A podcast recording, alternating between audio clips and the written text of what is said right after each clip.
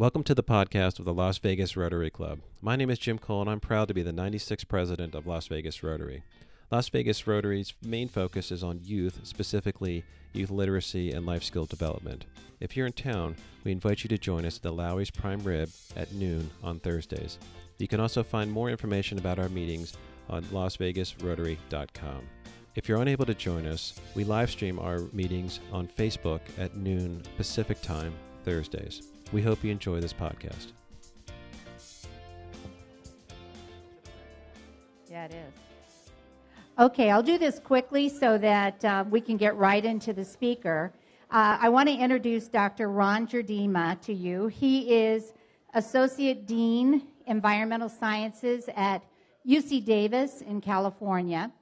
Um, he lives in Napa Valley with my sister. They're married, my sister Cindy.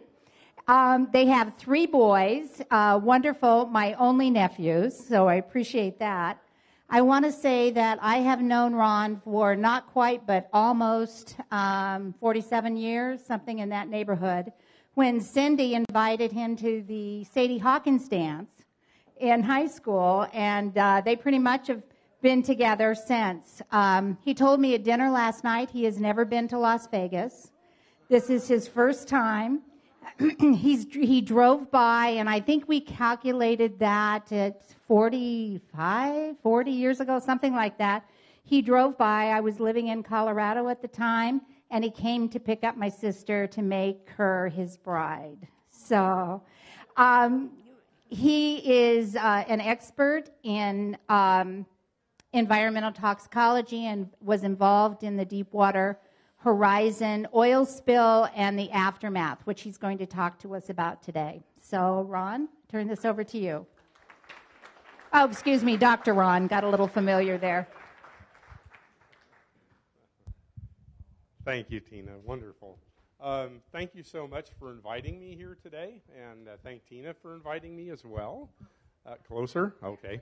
Um, I'm not used to using a microphone. Usually, when I teach a class, I have a booming voice and I, I don't use it, but I will use it today.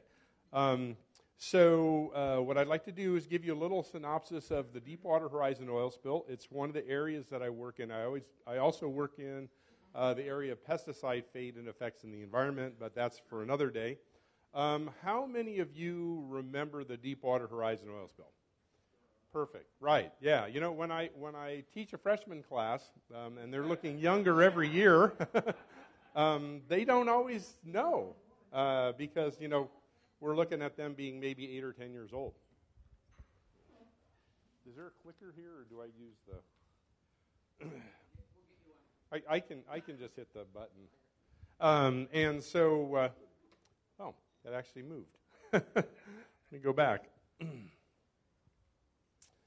So, um, so it's interesting in that um, often when I try to talk to freshmen about this, I have to really go back to the beginning and tell them what's going on. The neat thing about the Deepwater Horizon oil spill, uh, even though it was an environmental disaster, is it was on TV. How many of you saw the wellhead gushing oil every day on CNN? Thank you. Um, and, uh, and, that, and that probably was the first time we had um, an, an environmental disaster unfolding in front of you minute by minute. Okay? And, uh, and so let me, let me go back and kind of give you a summary of what happened, a little bit of behind the scenes information, probably a few things you didn't know about, and kind of where things are at today. Um, okay, so the well blew out on April 20th, 2010. Don't you know? The one time I need my. Uh, there it goes. 2010. Oh, this is just like a lecture. Yeah, you know, the, the clicker, the, the, the uh, pointer works and then it doesn't work. Um, and the re- okay, let me back up. Deepwater Horizon was a um, drilling well. It was not a production well. And when they were drilling in the Gulf of Mexico, they hit a fairly large pocket of methane. And the methane rushed through the pipe a mile below the surface of, of the ocean um, and hit the wellhead and ignited and blew up. and when it did, one of the things that, that was sort of lost in the shuffle with the disaster occurring for months on end is that 11 people died. Uh, that was one of the big tragedies early on. How many of you saw the movie? Okay, a few of you. All right. Um, the Deepwater Horizon movie that was out about two years ago. I was in Florida with uh, visiting my son-in-law at the time, and the two of us went on a Friday afternoon. I guess the movie had been out a while. Um, he and I went to the movie theater and got in and sat down in the middle, up at the top. Only two people in the theater, the entire movie. so I think it, it was uh, on its way out at the point. Anyway, the movie focused on the disaster. Okay, it didn't focus on the, uh, I should say, the explosion, not the later disaster environmentally.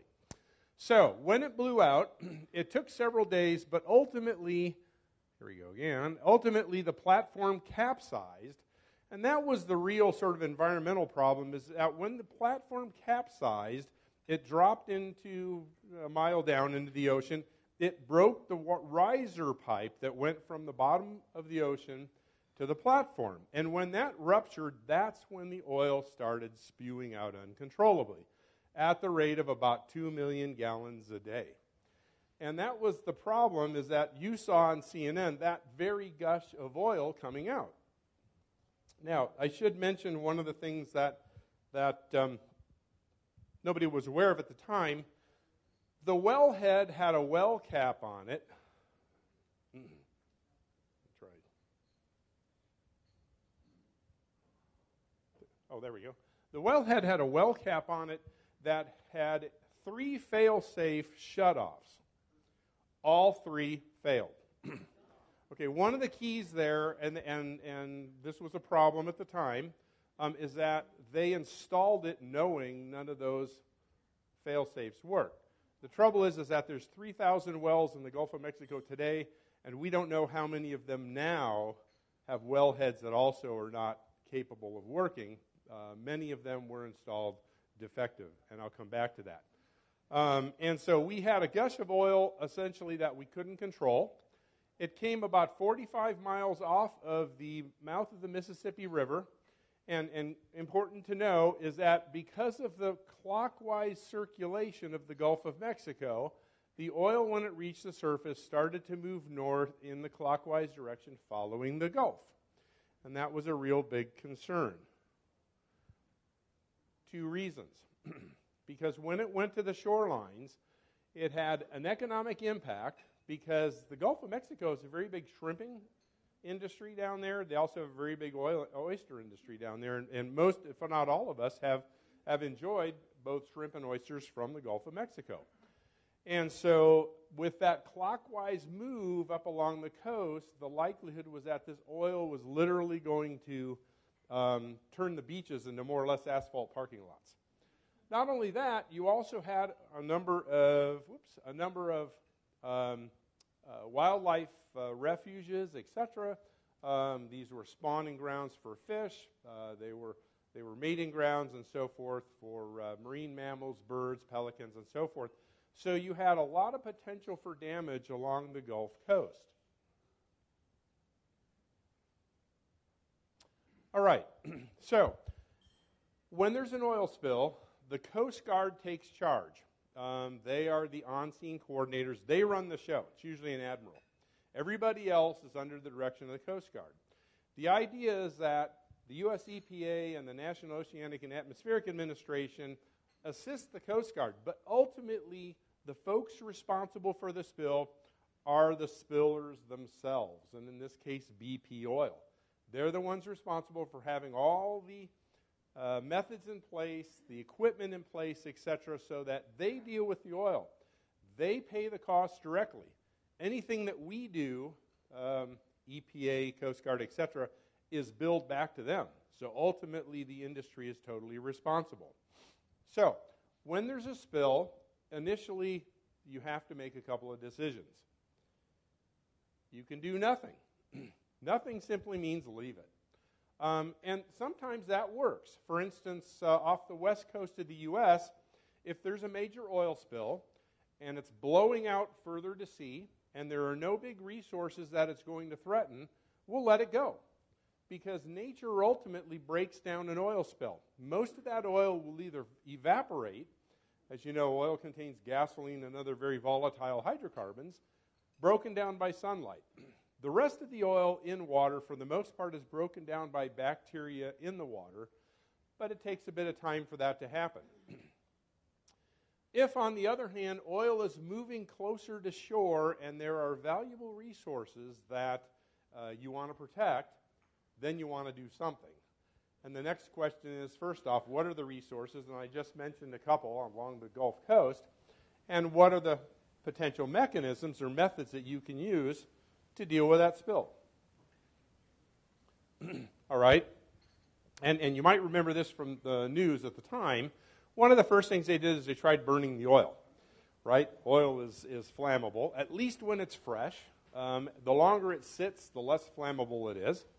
They tried burning it. Um, it didn't burn very efficiently, number one. Number two, it takes one problem and turns it into another problem, as you can see by the uh, heavy smoke here, right? It goes from being a water issue to being an air issue, uh, air quality issue. And so early on, they quite realized that that wasn't going to solve the problem. Now, now let me back up for a second. You're dealing with 2 million gallons of oil coming out a day. The Exxon Valdez spill was something on the order of 10 or 11 million gallons total. okay, it was a finite tanker, it only had so much oil in it. This was like sticking a, a um, spigot into the ground, and it was basically unlimited. You could have oil coming out for months, if not years, if you weren't careful. And so it was a bigger problem. All right, the next thing you can do is you can try booming it and skimming it. and, and in short, what that means is that you put some sort of a, a barrier around the oil, and, and this is kind of a floating plastic barrier. And then you take a ship called a skimmer or a boat called a skimmer, and, and to, long story short, you're literally mowing the lawn. Okay? You're keeping the oil in an area, and then you're skimming back and forth, and you're trying to pick the oil up. If you don't have the barrier, oil will continue to spread and expand indefinitely. So it'd be like mowing a lawn that keeps expanding in size. You never finish, right? And the trouble with this is that the oil industry did not have enough skimmers in the Gulf. There were not enough skimmers in the entire world to deal with this amount of oil coming out of the ground because they never anticipated that there would be a well break there's 3,000 wells out there. Why didn't they anticipate it? They should have. Finally, the only real resolution was to hit the oil with dispersant.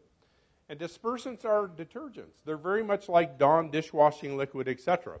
And they very much break the oil up just like you break grease up when you wash your dishes or when you scrub your skin, etc. They break up oils. and they work the same way in water. Now, they're not a perfect solution, but they were the only thing that we had in enough supply to deal with the spill. Now, the real solution was to anybody want to guess what the real solution was? Plug, plug the pipe, cap the well, right? You got to stop the outflow, or it's never going to go away. But in the meantime, because they had to develop a system for actually drilling down and shutting off the pipe, that took time they decided they they had to at least try to disperse the oil. And here, for instance, they're dropping dispersant, and the dispersant takes and it breaks the oil into tinier droplets, and it pushes those droplets into the water column. And when that happens, then bacteria are more capable of breaking it down because they're finer and finer particles that they can now chew. Well, this gives you an idea what happens. You get a midwater cloud that forms, so that's not on the surface anymore. It's about 30 meters down. And the idea there is that you get it off the surface if you're worried about marine mammals and birds, and you move it into the water column where now it's going to impact fish. Now, one of the key things about an environmental situation like this, and one that we had to deal with, is that you can't clean up the oil. It's going to be there for a while. Nature really is the only thing that cleans it up sunlight and bacteria. The only thing you can really do is move it somewhere. And you have a choice. In this case, you could either let it flow to the surface and let the current take it to the Gulf Coast and cause all the environmental damage that you're going to have on the Gulf Coast, or you could continue to disperse it with detergent and drop it into the water column and keep it off the beaches. There was no other solution. It was just a matter of where do we put it until it breaks down. That was not an ideal situation, but that was the best we had. Oh, that's just me in my um, in my younger days showing uh, show, showing how dispersion works for, for a news uh, newscast. Um, okay, so we tried aerial application for a long time, which is typically what you do. It didn't work very well because by the time the oil comes up from a, from a mile below the surface, it's quite cold. It's already moosey, which means it turns into this thick stuff, kind of like what you drain out of your car, or worse. Uh, and it, it, doesn't, it doesn't disperse anymore. No matter how much detergent on it you get on it, it won't disperse. So, quite quickly, really, we realized this wasn't going to work. And so, ultimately, the Coast Guard, the on scene coordinator, decided to try something different, and that was to inject the dispersant at the wellhead. So, how many of you remember this picture of the wellhead flowing out, and you had an injector right here? And quite literally, what they were doing is that they were injecting detergent right where the oil came out of the ground. Now, the oil's coming out of the ground at very high speed and turbulence, and it's very hot 100 degrees Celsius, which is about the boiling point of water. And that means that you're going to get much better mixing of the detergent into the oil. Okay, just simple chemistry. The hotter, the better it mixes. And so that way, a lot, if not most of this oil, never reaches the surface because it mixes and, and disperses in the water column, but much more effectively. Never been done before, and it was difficult for us as decision makers. I was part of a 40 scientist panel that had to provide uh, on the spot advice to the Coast Guard. Never been done before, so we didn't know the consequences uh, because nobody had done any research on this, surprisingly, again. All right. One of the things that we found that happened in this subsurface dispersal is that instead of getting the classical beaches are all oiled and everybody's out there, you know, raking it up and, and throwing uh, adsorbents and straw and everything else on it, and try to clean beaches up that are sort of plastered, Instead, what we ended up with was a situation like this. And, and we saw these sorts of news reports coming out of CNN where you'd have a reporter walking on the beach, and, and the reporter was having a hard time finding oil. and they'd find droplets here or there, and, and they were about the size of, you know, smaller than a foot, uh, and, and occasionally everywhere. And what we had done as a decision making group by going with the subsea injection was to keep this from happening, to keep the oil from going to the beaches, because that was one possibility, and instead keep it in the water column and eventually have it drop into the water column, and just occasional oil globs made it to the coastline. So much so that after the spill was um, capped in, in late July of 2010, uh, I had an AP reporter who had, I'd been talking to quite a bit call me one day. He was, in, he was stuck in traffic in New Orleans. And he calls me one day on his cell phone because he had nothing else to do. And he said, Is this the disaster that never happened? And I said, Well, why is that? And he said, Because we expected a, a Prince William Sound, Exxon Valdez situation with oil all over the beaches. He says, It's not there. And I said, Well, you know, I kind of predicted that when it first started, when we first talked. I said, the Gulf of Mexico is a very warm climate. The water's warm, the air's warm, the sunlight's intense. I said if you disperse the oil early on, between sunlight breakdown and bacterial breakdown, you're not going to see much oil. It's going to break down efficiently at the surface, but you will have some plumes in the deep sea area. Again, you move it from one place to the other, you have a choice. The benefit was to keep it off the beach. The cost was we ended up with some of it in the deep sea area. There was no perfect solution here. We only could move it to one place or another. All right. Uh, we have a group at UC Davis that, that focuses in the vet school on, on cleaning up and rehabilitating birds and mammals, and they were down there, and they only actually ended up rehabilitating a couple of hundred birds, pelicans, etc., and very few marine mammals. Again, because we kept it off the coastline. and that's considering that the amount of total oil that came out of the wellhead before it was capped was about 200 million gallons. Prince William Sound, Exxon Valdez, in Alaska, the total was 12 million gallons. I said 11 earlier, 12 million gallons. Uh, and they had a much bigger wildlife hit than we did in the Gulf. Well, we are finding plumes, and we still find plumes in the deep sea. Again, it was the trade off. Keep it off the beach, but now it's going to be in the water column. But one of the things to consider is that the Gulf of Mexico, as an oil producing area, has uh, a tremendous number of natural oil seeps. So you have 40 million or so gallons of oil naturally going into the Gulf every year because of these seeps. And so the amount of oil that's in the deep sea, in part, is from what's left over the spill, and in part is what's from these oil seeps. Now, it's difficult to define the two because we weren't closely looking at the fingerprint of the two types of oil before the spill. Now we're really looking at it closely, but we don't have a lot of information prior to the spill to compare what we now know. All right. The other thing I should mention is that the, the other benefit of, there's actually a benefit of having these oil seeps. The other benefit of having these oil seeps is that they've been around for millions of years. And because of that, um, they've naturally selected for bacteria in the Gulf that are capable of literally digesting oil uh, as an energy source. They can live on oil hydrocarbons by digesting them. Um, and you don't get this everywhere around the world. You get it in areas where you've got natural oil seeps. Santa Barbara Channel, for instance, same thing.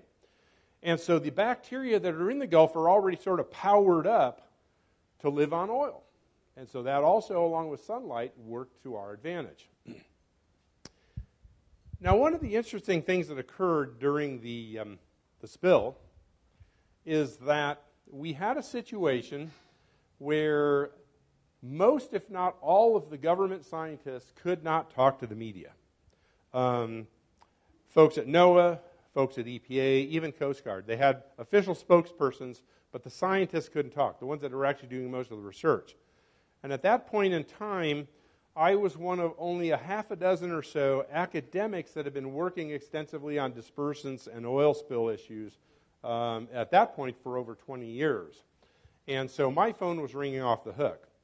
And uh, in addition to my advising that you would see the oil disappear from the surface fairly quickly and degrade fairly rapidly, I said, Have you ever looked up Ixtoc 1? and early on, the AP reporter said, No, what's an Ixtoc 1? And I said, I said, well, Google it, right? Nowadays you can get everything online. And I said, Google it because it was a spill uh, that occurred in 1979 in the Gulf of Campeche down here. It was a well blowout. And I remember when this happened, I was an undergraduate in college, and I remember seeing the news reports every day. Uh, we didn't have the continuous monitoring of the wellhead back then. Um, but I said, uh, I said, take a look at that because it was a very similar spill. Because BP Oil kept saying, well, this had never happened before, so we weren't prepared for the cleanup. Well, in reality, it had happened before. And Ixtoc 1 blew out in 1979 and flowed for 10 months, which is quite a bit longer than ultimately our spill lasted. And in doing so, remember the clockwise flow. In doing so, that oil went up to the Gulf of Texas as far as almost Houston. Now, two things here. One is that the oil industry was wrong. This had happened before, so they should have been prepared for a spill like this. This was not a new thing, and they weren't. The second is that if you go down and you and you talk to the ecologists and other scientists that have looked at the aftermath of the Ixtoc 1 spill, um, they don't find many signs of it left it's pretty much recovered along the coast of Mexico. Again, the reason for that is the Gulf of Mexico is a warm climate and it has uh, intense sunlight, and oil tends to break down fairly readily in that kind of an environment. And so, what we're seeing now today, and it's been eight years, um, the signs of the oil spill and the ramifications in terms of damage along the Gulf Coast are relatively difficult to find. Scientists can still find them, but they really have to look pretty hard. The main area that they look right now is deep sea in terms of these plumes. And that's because we had to make a choice between sort of two bad possibilities, the lesser of the two evils being to keep it below the surface instead of letting it go to the coast.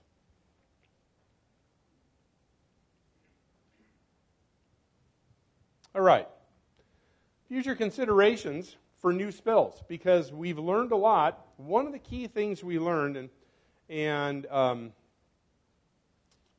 wasn't apparent at the time, was that you really need a government agency to regulate the oil industry uh, appropriately so this sort of thing doesn't happen. If it does happen, you've got the resources in place. Now, at the time, the Minerals Management Service was regulating the oil industry, but they were too close to the oil industry and they really weren't regulating them. Um, and so, what happened is that when the spill occurred, the resources were not in place, as I mentioned before, to deal with a spill of this magnitude. And so there was this scrambling. I don't know if you remember the top hat idea of trying to put this cover over the, the spill. That didn't work. and they really had to wait until they could drill two wells, lateral wells, and actually cement in that original well, which occurred in late July. Uh, and so you had oil spewing until then. Uh, the amount of oil that came out from this spill matched that from Ixtoc 1. One of the things that happened personally for me is that I got phoned by all the lawyers. Uh, I was phoned twice by uh, BP Oil, who really wanted me on their team. I got phoned by Nalco, who makes the dispersant. Uh, I got phoned by the U.S. Department of Justice, who wanted me on their side. And because there was enough blame to go around, the federal government was at fault, the oil industry was at fault. They were both at fault. And because, as an academic, had I signed on to either side, I could no longer speak publicly. And part of my goal was to educate the public. I said no, and I probably now don't have a Porsche today because of that. But, um, but it was the right decision. Um, I just didn't feel like I could defend either side because they were both at fault and they both had to go and they had to settle, which they eventually did. They actually settled a couple of years ago. and so, um, as I mentioned, inadequate resources on hand, etc. And the future response for any new spill needs to be based on both sound science. They need to understand how best to respond and have the resources in place. Now, since the spill, the media has been looking at it quite closely. They've been interviewing a lot of us uh, in the area to find out what are the best ways to deal with spills in the future. What are the impacts going to be? How do we make decisions as to where we uh, allow oil to go and where we try to keep it from going? Because, again, as I mentioned before, you can't clean up oil. You can move it and let nature clean it up, but you can't clean it up yourself very well. Uh, and and we, can help, we can help nature, but we can't do it ourselves. You can't go out with a vacuum cleaner and remove it. These skimmers, when they skim, they pick up 98% water and a little bit of oil.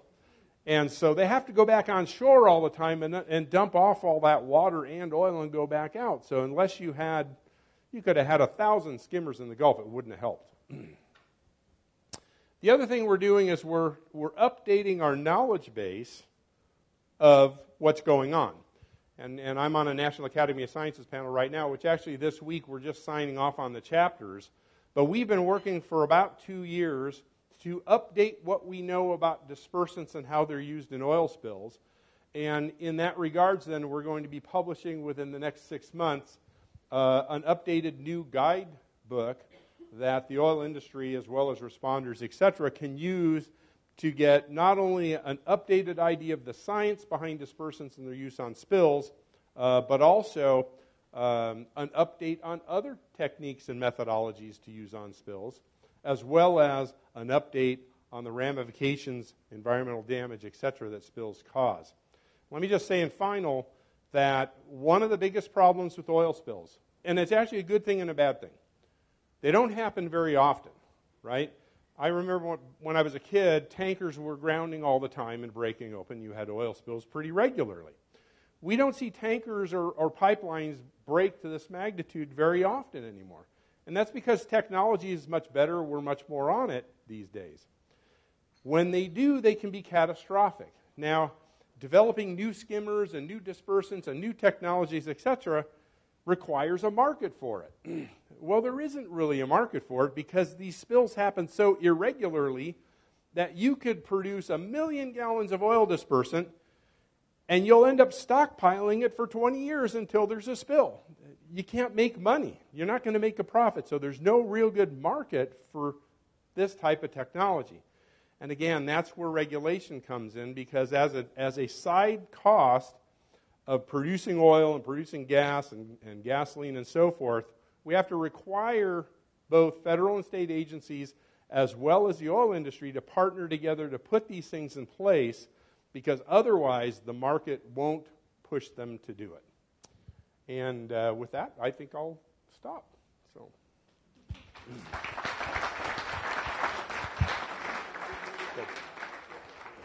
Okay. I, I, I, I'm told I have time for one question. Yes, you raised your hand first.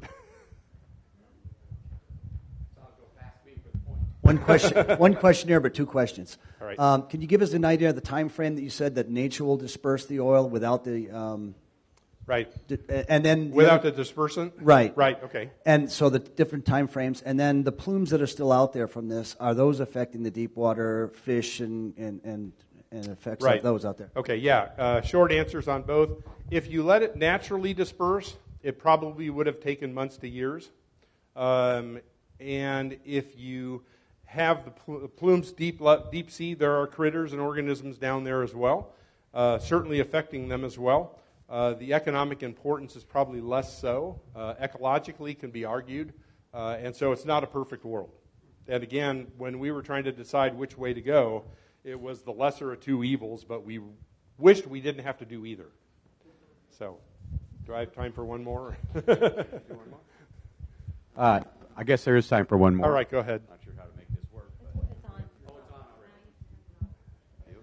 So quickly, um, being in the oil and gas exploration and production business, I do have an interest. Yeah. So anyway, Yeah. um, brilliant idea about putting Hello. the dispersant in at the, at the wellhead. Right, right. I assume the water down there is quite cold, Exactly. Four degrees Celsius. so that would cool off the 100 degrees Celsius oil that's coming out of the wellhead down there. Right. And at that lower temperature, does this dispersant still work, or was it a custom designed dispersant to work based on the water temperature and the situation? And that's a very good question. And, and the answer to that is that because of the marketplace, not the best dispersant necessarily. Um, the oil industry stockpiles dispersant in Phoenix. Okay? Anybody know why? Do you know why?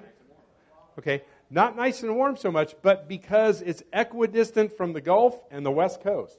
And so if planes have to respond, they can go one direction or the other. So it's efficient, right? Yes. My brother was one of the pilots who flew, Really? and he was on a field. Ah, okay, yeah, yeah. See, that's that's why. Um, the other is that I noticed when they first started treating the oil, they were treating with a product called Corexit 9527, made by Exxon. Exxon's the big producer of these things. Corexit 9527 in, in 2010 had not been used for 15 years. And they actually had a newer dispersant called Corexit 9500, which was the current one to use. Well, early on, they used up all their 9527 first, which wasn't necessarily designed for this kind of a spill because it had been stockpiled for many years and they wanted to get some value out of it. So they used it up. And then they switched to 9500 and they used that afterwards. Uh, a better dispersant, but again, not necessarily uh, well designed for that type of situation. Temperature, yes, because we treat in the Arctic, but pressure, no. We weren't planning to treat a mile down. So. Thank you very much. As we do with all of our speakers, I'd like to present you with a Share What You Can award, uh, and we will uh, donate a meal to a needy veteran in your name. So thank you so much for coming to talk to us. Really fascinating topic. Thank you.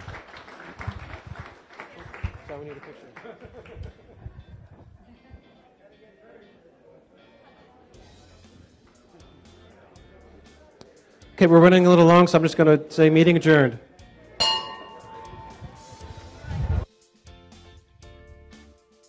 We hope you enjoyed this podcast of our latest meeting. If you'd like to know more about our projects or are interested in membership in the club, please visit us at lasvegasrotary.com. Now go forth and be the inspiration.